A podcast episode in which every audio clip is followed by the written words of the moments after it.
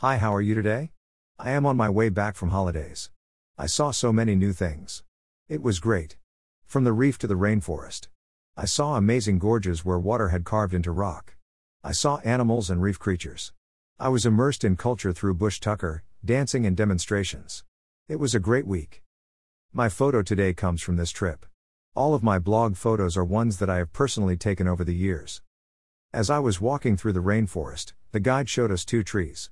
The first was so tall but it only grows 1 meter per year. I think he said it was over 400 years old. The other was a different variety and it was a lot smaller. It grows 1 centimeter a year until it turns 40, then it grows 3 centimeters per year. It had been there just over 40 years. I want to talk about the latter tree. As the guide was talking, I was reminded of the scripture that says precept upon precept, line upon line. It is found in Isaiah 28:10. This is how we walk with God. Sometimes we don't see how much we are growing in God and in His Word, but then we look back and we see a centimeter. Another verse that talks about this concept is found in 2 Corinthians 3:18. I like the message version, which in the last part states, We're free of it. All of us. Nothing between us and God, our faces shining with the brightness of His face. And so we are transfigured much like the Messiah, our lives gradually becoming brighter and more beautiful as God enters our lives and we become like Him. As we spend time in the Bible, in prayer, and in church, we will grow until we become like Jesus. That is our goal. Sometimes, however, we then look at others' lives and are sure they have grown so much more. But sometimes people grow really fast in the Word of God.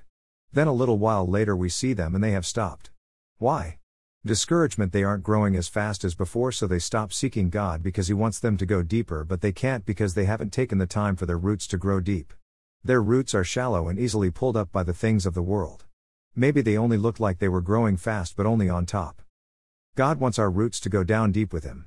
We may only be growing a centimeter on the surface, but underneath our roots are growing deeper, seeking more of the water of the Word. Today, if you feel discouraged by your surface growth, don't be. You are still growing forward in God, and even though it is only a little bit, one day you will look back and see a strong tree growing by the rivers of water, God's Word, standing tall and strong. I encourage you today to keep growing forward and keep living the life God intended for you. Bless you heaps. Karen.